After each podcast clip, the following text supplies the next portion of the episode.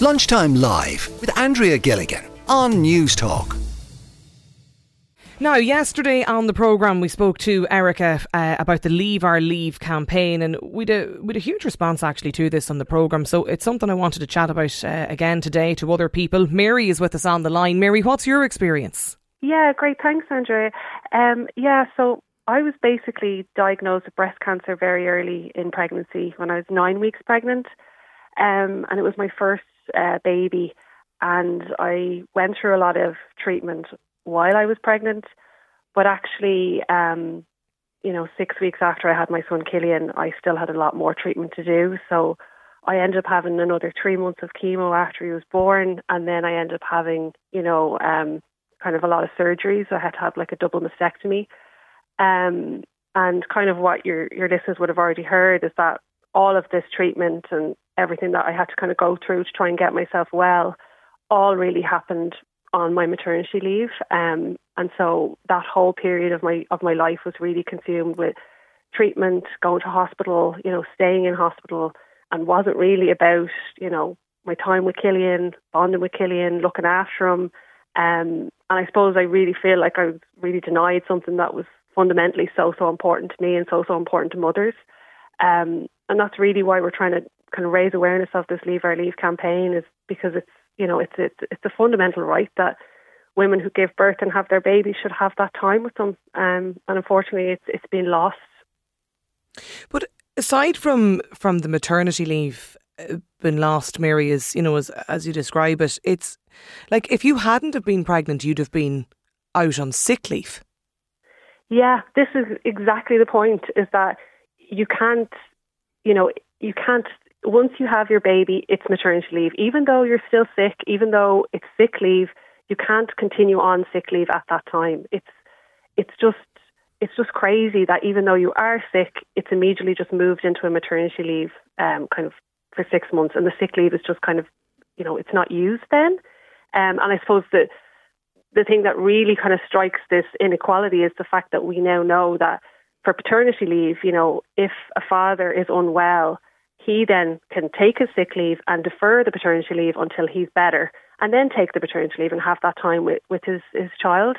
So I suppose we don't really understand why, you know, women in Ireland aren't afforded that same right. Where if we're sick, can we not just take our sick leave? You know, we're not asking for anything extra. It's just, you know, can we take our sick leave and then when we're better, have that maternity leave and have that time?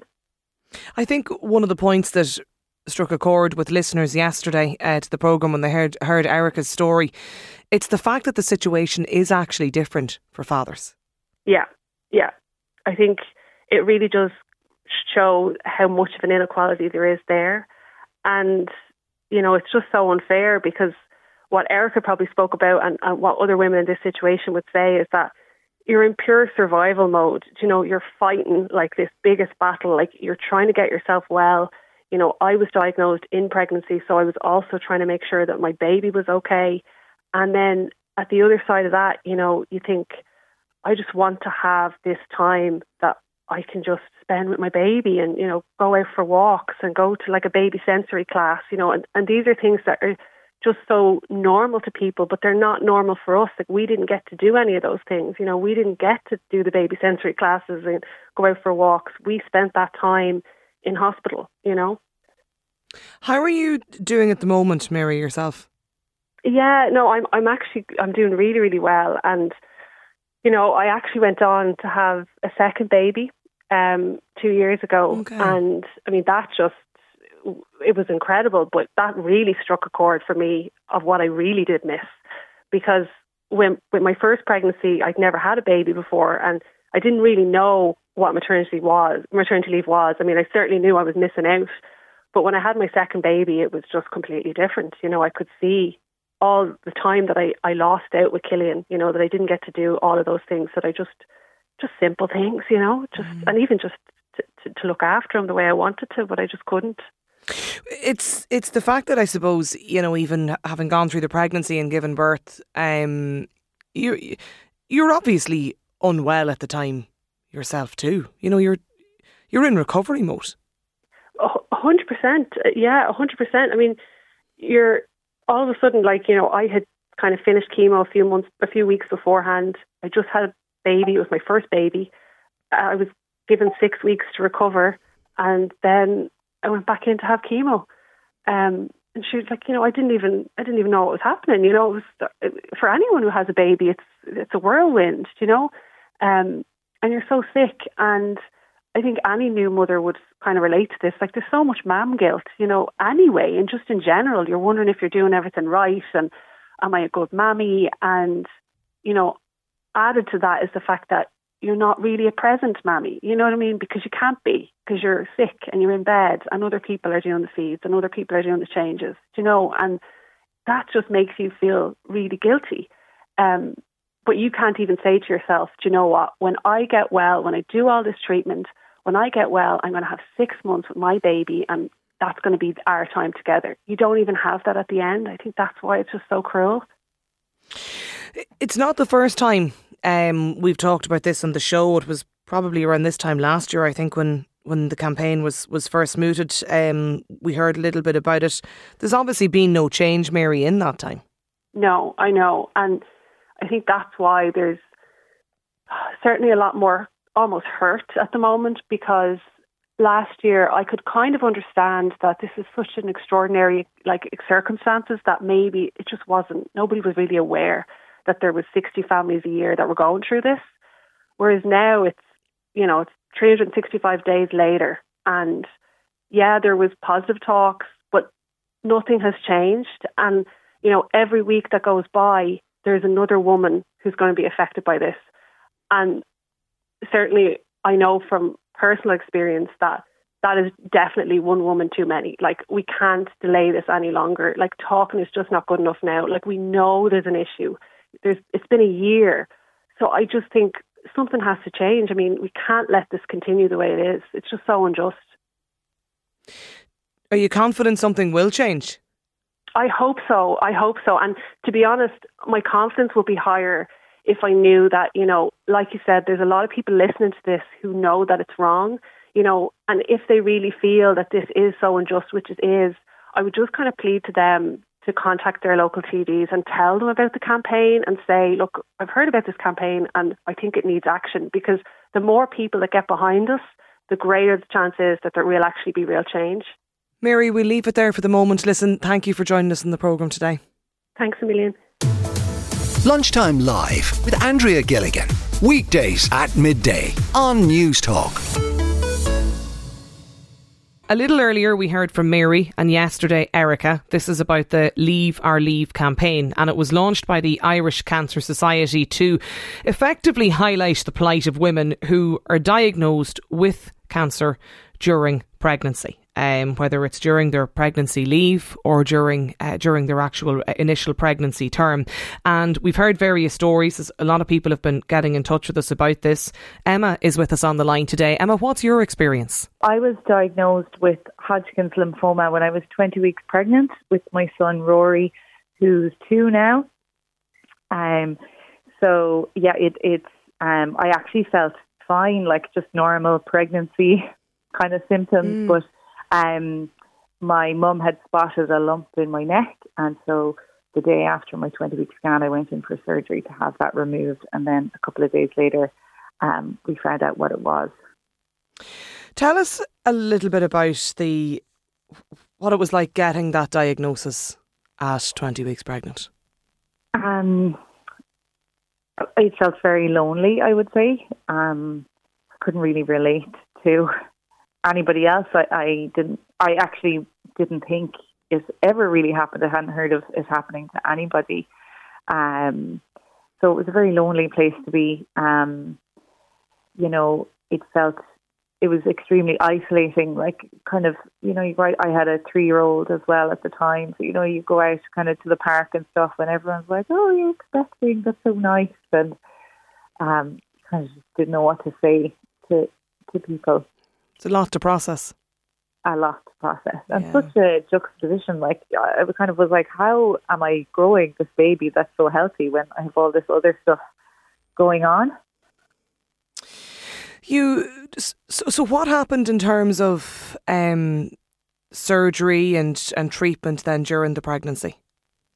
So I um, it was it was all a kind of a moving goalpost, I suppose. Um, at the start, there was loads of different options kind of on the table. Um, I could, you could have chemo while you're still pregnant, um, and that worked successfully for some people. I know that's what Mary did. Um, I had scans to see kind of what the spread was like and if we could hold off. So it was decided we could hold off a couple of weeks. So we would hold off till 29 weeks, and I would have another scan. Um, and there was there was a bit of growth, but not too much. Um, so we decided we could wait another few weeks, um, and then the finish line kind of moved again to 36 weeks. Um, and it was decided then that um, things were kind of escalating. So Rory had to come at that point. Um, and even though he was 36 weeks, uh, um, he was just not ready, suppose, to, to be born. Um, so he spent um, two weeks there in the special care unit in UCHC. So, you know, we kind of had a baby in NICU, you're in and out kind of in the mornings and the evenings to there and but also gearing up to start chemo um, the following week. So it was a lot. yeah. How do you prepare yourself for that, Emma? Oh gosh, I don't know. we yeah. kind of like I said, we had a three year old at the time. We were, you know, you're busy with her. there was a lot of waiting around in those couple of weeks before he arrived. So I actually went back to work for a couple of weeks. Um, I don't know. We just kept ourselves busy. We went on a nice little family holiday. Um, and, and at the time, you know, you have no expectation of, of what it's actually going to be like until you start the chemo. So, you know, we just didn't really know what to do. I suppose a lot of the time we were in denial. If you that if you knew knew what knew then what you know now, it's it's amazing yeah, you can absolutely. Yeah. I suppose that's why we kind of that's why I wanted to do this. Like it's not easy for myself and Erica and Mary to tap back into this. No. You know, we've we've very much moved on. Like life is very normal in this house again, I have a two year old and an almost five year old, and it's absolutely mad, you know. Yeah. Um, and if I could go back and tell myself, you know, everything's going to be okay, um, like that would just be such a comfort. So I suppose that's why kind of I got involved in this campaign. The talk to us about, I suppose, that time. I mean, you've, you've got your own, you know, you're you're dealing with your own treatment. Um, Rory's obviously in the in, in the NICU and comes out and you come home and then how far into your maternity leave are you at that stage, Emma? Um so your maternity leave starts two weeks before your delivery date and I had a delivery date like we knew Rory was coming at thirty six weeks so I gave that to my employer. You know, your two weeks starts before. So I was on a two week cycle of chemo for six months. So my last chemo session was two days um, after my maternity leave actually ended. So that was the whole chunk of time kicking up, you know, being in and out of hospital um, for for various things, and then um, like the week after I would get chemo, I would just be shattered. You know, I was kind of bed bound for that full week, and then as it went on, it would kind of get longer. It'd maybe be ten days, kind of, um, you know, recovering from it just to go back in again. It was kind of a, it was a vicious enough cycle. So mm. all of my energy went into Uh, trying to get up out of the bed to be ready to read a story to Grace in the evening times or, you know, just do something for Rory, you know. So I wasn't actually, you know, the maternity leave and the, the logistics of it didn't really occur to me that much at the time. It's only afterwards when I had the energy to look back that I kind of realised how unjust it is. I think the bit that really has struck people in, in the last two days since we've been talking about this is the fact that the situation actually is different for yeah. the dads and all of this. Yeah, uh, and that's really hard to take actually. You know, last year at the launch of the campaign, I went up to Dublin and I, I was only like maybe three or four months um, post treatment, still very raw, still trying to get my head around what had actually mm. happened. And you know, we met with the Irish Cancer Society and myself and Erica and Mary met and it was very much like, oh, this is an oversight. We'll get it fixed. We felt so confident, you know, something would happen. And actually to go back up yesterday, I, I feel really deflated today, I must say. Really? It just felt like there was a lot of talk last year about, you know, how unjust it was and it should change. And it was the same yesterday. But it's hard not to see any real action happen in the last year. Because I, I asked the question to Erica yesterday was it just simply an oversight? Yeah. But it was raised last year. Yes, I would say. Yeah. Um, originally, yes. Um, and definitely not a malicious thing. It was that, you know, the Paternity Act is a lot more modern. Um, and that's kind of what we were hearing yesterday again. Um, but in terms of next steps, I know there was some amazing people there kind of pushing it forward. Averil Power is just, I'm in awe um, of her. Um, so I suppose it's just actually getting a bit of action. Like what, you know, mm-hmm. it's not up to say Averil or myself or Erica to figure out how this is going to be done. Um, know, that's their job. So you just hope you know, they have a plan yeah. for next steps and that it's not going to take so long. I was speaking to a woman this morning that is two weeks into her treatment. You know, there's a ticking timeline here and it's really unfair. Are you confident it'll change or will we be talking again next year? I'm confident it will change. Yeah. Uh, definitely. I mean, it's it's an issue of inequality now. Um, so it will definitely change, but it's when that happens. So, you know, I suppose our aim is just to keep the pressure on. You know, myself and Erica and Mary and Averil are not going to stop talking about it. Um, I'd say everyone will be sick of hearing uh, from us. But, you know, we have amazing support from all of our family and friends. And the more people hear about it, the more outraged they are. I haven't spoken to one person who's been like, oh, you know, everyone feels really passionately about it and is shocked. Like you, you sounded so shocked. Uh, speaking to Erica yesterday, I was kind of laughing away to myself in the car. You, you sounded like outraged. Um, so I suppose it's the more people hear about it, um, and the more pressure they put yeah. on, the better. Well, uh, it, I mean, I suppose we'll have to wait and see if there is any further update um, to this. But look, I, I, I wish you well. You're you're keeping well at the moment, though. Keep it great yeah, now, yeah. Good, good. Yeah, I'm glad to hear good. it. Yeah.